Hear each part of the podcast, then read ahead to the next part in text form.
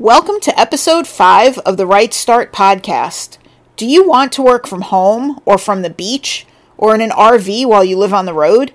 Maybe you want to work from home because you want to be there for your kids when they get out of school. If you've always dreamed of making a living out of writing but you don't know how to start your business, this is the podcast for you. I'm Lisa Iannucci and I've been a full time freelance writer for 30 years written hundreds of magazine and newspaper articles, and more than 20 books. I'm passing on my advice and my tips to you, and my guests are some of the best writers in the business. You're about to learn a lot. Let's get started.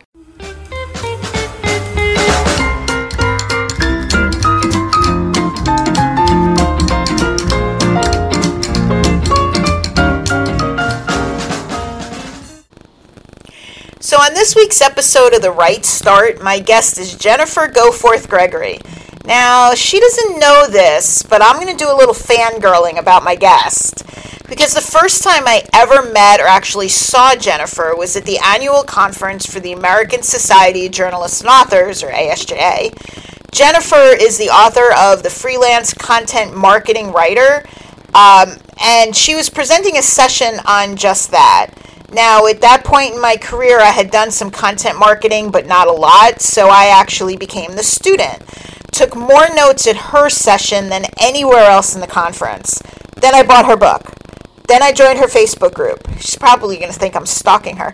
Uh, and I've learned so much from her and her members and it's okay to be even years into your career and still learning. I'm always saying I'm open to I can become better at this. So let me welcome the woman who makes me giddy because she also posts about dachshunds, Jennifer Goforth Gregory. Welcome to my podcast. Oh, I have tears in my eyes.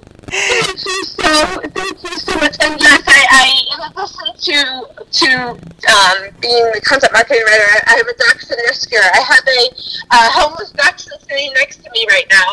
Um, and, and I want to add something that you just said. You, I'm always learning, even though I wrote a book about how to do what I do, and I still make so many mistakes, and I still lose clients, and I still run into dry patches. It, it's part of being a freelancer. You know, you're right too, because and and plus the business always changes. So what we might have been doing, or what I might have been doing 20 years ago, is not the same today. So you have to adjust. And I mean, people were learning. I didn't know how to do like video and photography years ago, and now some depending on where you work, some people ask for that from their writers. So it's it's amazing how much you can still learn and still grow. Um, so yeah, and and well, let's start with the easiest question, um, which might be on everybody's mind because content marketing is is relatively, I guess, a new term. Um, so tell people kind of what it is and how you actually got started in this. I got started by accident. Um, isn't that always how the best stuff happens in life? um, I was I was a member, I'm a member of Freelance Success, which is a group I highly recommend, and they had a ad for Contently, and Contently had just started at the time. I ended up getting on um, a project because I was a freelance writer for um, my regional newspaper here in Raleigh. That the editor Contently knew the editor here and put me on it. So it was luck and connections. Um, we got on American Express open forum project, and and it, and it went from there. Um, content marketing. So it is creating interesting and relevant content for a company to help them eventually attract new customers, but also to build trust in customers. So, and I always use the airline magazine example because most writer, a lot of writers have written or at least read for airline magazines, and those are actually the classic example of content marketing. Um, they don't talk about the airline, most of them, but they but they're interesting content that that builds loyalty and trust in the airline because they are, you know, um, enjoyed by their target customer travelers. What's the difference then between, say, a content marketing piece and what I used to know is an advertorial? Um, so advertorial is company and product focused, and I will say that in a content marketing piece could go into a publication if the if the uh, if the logo wasn't on it. Um, the exception is usually there's a call to action at the end, like go to another post or blog or video, and that's that's fine. But if it's focused on solving a problem, educating, informing, then it's content. Um, and I will say that a lot of companies blur those lines all the time. So if it doesn't meet what I said, it's either bad content marketing or just plain marketing.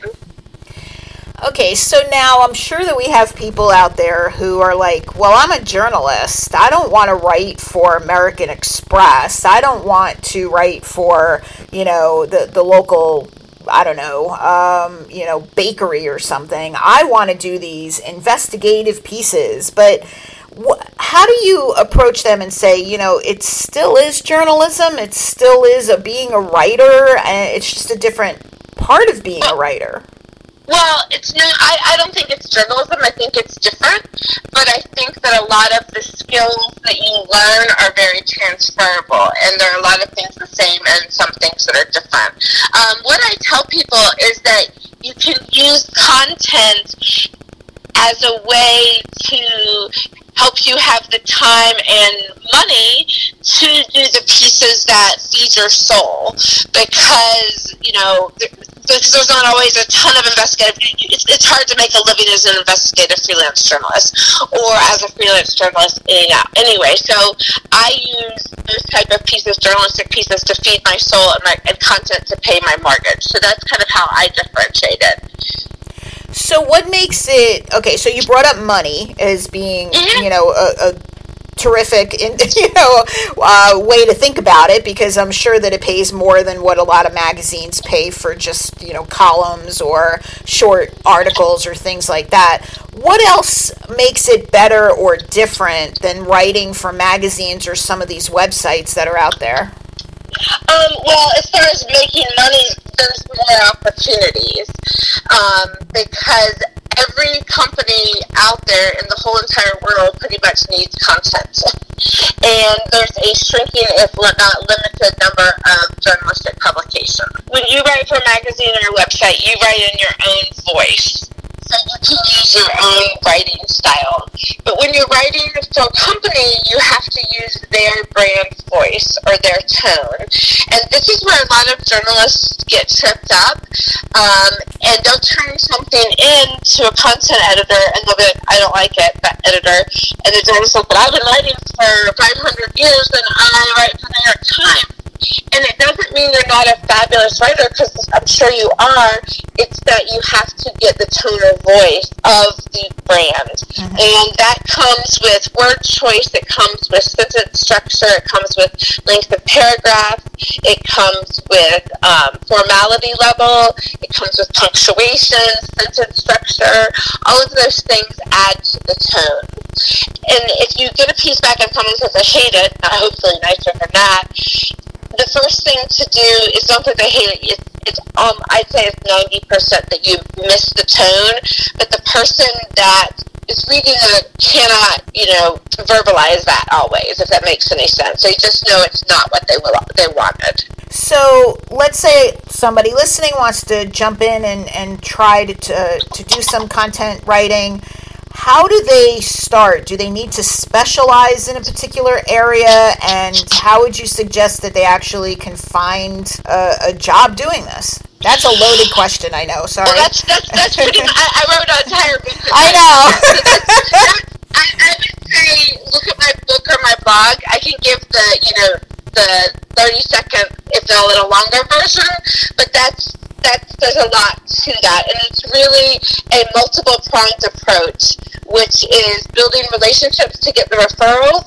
It is doing outbound marketing, which is LOIs, LinkedIn, requests, and it is building an online presence so companies looking for your specific specialty can find you.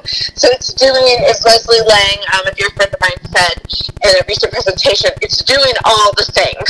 you have to do all the things. You can't just do one of the things. You do them all, and and that's what it is. Um, as far as niche versus generalization, um, start with you can use your journalism clips to get content content jobs, and most brands are totally fine with it. So I would start with your journalism clips to look for niches. The more geeky and unsexy it is and more specialized, the better. That means higher pay and less people looking for um, jobs in that area. So you definitely suggest somebody create a specialty or, you know, look at what their specialty would be because there would be more jobs in that particular area?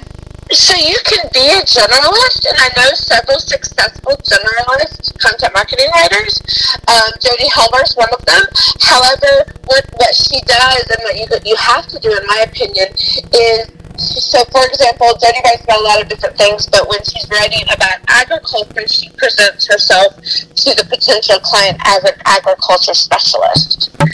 So you, you can have a lot of niches, but when talking to someone, present yourself with that experience first. Um, and I, I do that in my own career as well. Um, okay, for example, um, I write in a number of different tech niches. If I'm writing about cloud computing, then I'm for a cloud computing company, then I'm going to present myself with my cloud computing clips with my companies that have written about cloud computing. And I'm doing, um, you know, manufacturing technology. I'm going to write a different one. That's that's a really good idea to have separate LOIs that cater to different. I love that idea. And, and I think I'm pretty sure I, in my book I have four different LOIs that are all me. Mm-hmm. Um, and I think that's on my webpage, as, on my um, blog as well. Mm-hmm. Now, looking back at your career, what would you say you wish you knew then that you know now? That relationships with the writers are the crux of success, and not just relationships with writers, the relationships with just relationships. Um, I just got a brand new gig with it with a company in another department because I was referred by an editor that I've been working with. And I have let them know proactively that I was looking for additional work and to please refer me to any other projects in their agency. And I, when I'm looking for, I refer work to other writers all the time. I have a very tight wonderful group of core writers. Shout out to my mastermind friends. And that has been the crux of my career. Um, Stephanie Vozza. Um, she has talked to me off a ledge many times. We've referred each other to work, referred each other work all the time. Um, it's other, it's relationships. Mm-hmm. And, and the other thing, so this is going to sound totally contradictory, but I think one of the, after you're a certain level of writer, I think that your writing ability is really the least important factor in the determination of your success. Um, and now I'm talking about you need to be a good to great writer, but you don't need to be a great to fabulous. You know, what determines your success is your persistence and your ability to, to create relationships that turn into work and support, in my opinion. Others are going to disagree, um, but I have been more successful than other people that I feel are better pure writers than me. And it's because I'm stubborn. um, no, I love that though. I mean, I, I think that, like you said, not only developing relationships, but being persistent, doing, like you said, doing all the things and, and, and just working hard at what you do, you know, the clients see that. So there might, yeah, there might be a better writer who doesn't do all the things and who would want to deal with that. I think also something that I, I, I wish I'd known earlier is that you're more successful the pickier you are with the clients that you take. I say that one of the most important factors in success is also the clients that you turn down. When you take a client that's not a fit for you, you take up stress, you take up time, you use your emotional energy and you really need to have an honest assessment with yourself about what you're good at and only take clients that are fit for you personality wise strengths and weaknesses wise and and interest wise um, and some of the factors that I think writers need to look at when they're determining um, if they should take a client. We so many writers just do it on are they a high payer? Well, I mean, yeah, of course that's important, but I think there's a lot more to it. So some of the things that I think people need to be looking for is tone. So for a number of years, I realized I couldn't write in this snappy tone. I have since taught myself and I can do it, but after about two years, I had to turn down clients with that tone because I wasn't going to be able to make them happy and tone is very important. Um, also, um, personality. Do you like the person? Do they are they a nice person? Do you all get along? It really matters mm-hmm. it, because in content, the way you make money is having clients for this for many years. The other thing that I think is important is communication method. Um, I hear a lot of writers get frustrated um, because their client wants to jump on the phone or send emails all the time, and I don't like clients that won't talk on the phone to me. I cannot be successful in that type of client, I've learned. And other writers are the opposite. So that is really important. Um, for me, I communicate in whatever way the client wants. I have some that text me, some that email me, some that do Asana. I have some that, you know, call me, it's fine. But if it mattered to me, then that's something that I would I would um, I would bring up. Another thing that's super important is turnaround time. Um, I have found that I do best with clients that so I'm not a detail-oriented person.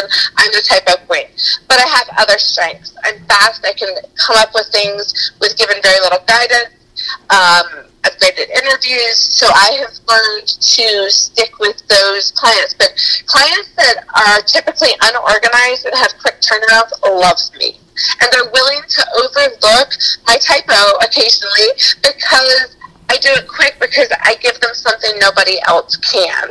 Wow, that is a gold mine of information right there for Sorry, anybody listening. no, no, no. You that like I said, that is a gold mine of information um, for for people who want to get started. And the interesting thing though is, and and I'm going to ask you just like two more questions, and I know you're a busy woman, and I'm going to let you get back to work. But the first question is something I can't really like avoid is the fact that there are a lot of ads out there for content marketing writers, and you've seen people talk about this, and it's like you know you answer the ad, and then it's okay, we want you to write a thousand words on such and such for like three, five, ten cents a word, and they call it content marketing writing. What would you suggest or advise to people, um, you know, who are starting out, who are thinking, "Hey, any job is better than no job," when it comes to listings like this? That's a very good question. I think that the first thing is not to get discouraged by low paying clients that are out there. If they are offering unprofessional rate, they're not your client, and that's okay. And if you're charging competitive rates, you are going to be too expensive for 75% of the people out there, and that's okay. And you have to be okay with that. You know, somebody, Mercedes isn't offended when someone comes in and says they're too expensive because that's not their customer. And I think that we have to, as writers, view it that way. The second thing, and not get frustrated, it's really not frustrating. They're just not our customers. I don't think the Mercedes people get frustrated. The second is I feel that ads are the least effective way to land high paying work. Yes, occasionally you can get a good job. Yes, I have gotten them. Yes, they should be part of your marketing strategy, but not all of it. Um, and my rule of thumb for when I should apply for a job ad is if they appear to have competitive rates and if I think that my LOI, which is a letter of introduction, is going to stand out among four to 500 emails. If I have such unique experience that is going to stand out, for example, I recently replied and got a, um, a job for someone looking uh, a very specific Microsoft Azure experience writing about a very specific product, and they wanted that. So I applied, and I got it. And they got lots of emails because everyone wanted to write for them. Mm-hmm. But it was a big company, but mine stood out. And so that's only apply to ads if you think that there's something about your experience that's going to make them go, yes. But you're not the type of person who's going to turn around and write for a company that's going to pay you three cents a word, you know? Mm-hmm Oh no. Um, so, and I'll be I'm super honest about rates. Um, I I don't view it in, in cents per word. Um, I think you need to know your hourly rate, and that's not the rate that you, the clients know. It's charging by a project. So, um, for example, I typically charge about four hundred dollars for a five six hundred word blog post with no interviews. Um, I also get, you know, about 900 for a thousand word post with one interview. And so the higher one takes me about three to four hours. So I'm making 200 to 50 an hour. Um, that's the way you want to view it. Um, and the reason I think that you shouldn't view it by per word is because in content marketing, it's very pop because a lot of people use the dollar per word as professional rate benchmark, and I don't think that applies in content because, for example, um, a 400 word, I mean, excuse me, $400 for a 600 word blog post isn't, isn't, doesn't meet that. But if I can do it in, in two hours or an hour and a half, then I make, I'm bad at math, but $250, $300 an hour. And mm-hmm. nobody's going to scoff at that. Right, right. Very true. Very true. And a great way to look at all of that. Now, before I let you go, um, as I just said, you're a very busy woman. And on the business side of your life, I mean, how do you manage everything? I love how you start laughing at that part, but how do you manage? You write blog posts, you write this Facebook group, content marketing, plus you have kids and you have dachshunds and, and all this stuff. What What's your strategy? Uh, what would you like to give out as tips? um, well, I mean, and one of my strengths is not managing my business in a very organized manner. I know that people have spreadsheets and all of that, and, and that's not me. I have a to-do list that I've, the Word doc is a to-do list that I've been adding and deleting to since 2008, the same file, and I use FreshBooks for invoicing. Um, I'm not one to give advice on managing your business part of that. I can give a part on how on, on kind of how to get everything done, mm-hmm. which is pick make sure that most of what you're doing inspires you and gets you excited. Even in boring topics, there's things in there that you're going to enjoy. So find work that pays well, but you also don't hate um, and figure out a balance that works for you. And also be be sure to take advantage of the flexibility. I'm doing this interview from my car in a vet parking lot with a homeless 12 year old dachshund next to me. Um, I mean, I took time out to go do my rescue stuff, and today's a slow day, so I'm going to go take a hike this afternoon. Use the flexibility when you have it. Wonderful. Um, and oh, dachshunds. I get so jealous. So, where can my listeners find you? I know that we talked a lot about, you know, the different um, yep. Facebook and all that stuff. What What would you like to tell them about where they can find you? Um, my blog uh, um, is jennifergregorywriter.com backslash blog, and then my freelance, it's a freelance content marketing Facebook group. And do be aware that I only accept people every couple weeks, so you may hang out in limbo for a little bit. That's, those are ways that I try to manage my life. If I do that every day, I'm always accepting people, so I just do it every two weeks. I do what I can. I do the best that I can with what I've got. And those are the places to find me. And you do a wonderful job, and I am absolutely stoked that you came on this podcast. Oh, and thank you. Jennifer, thank you so much for your time. You made my day. Thank you so much, Lisa. Jennifer, thank you so much for the interview, and thank you all for listening. Please follow the Write Start Podcast on Instagram at the Write Start Podcast or on Twitter at Write Start Pod. I'm going to start an email newsletter soon. It'll have a lot more content, so expect to hear more about that. If you like what you've heard on this podcast, please share it, leave me a rating or a review wherever you listen. Thanks again, and I'll see you next time. Right on!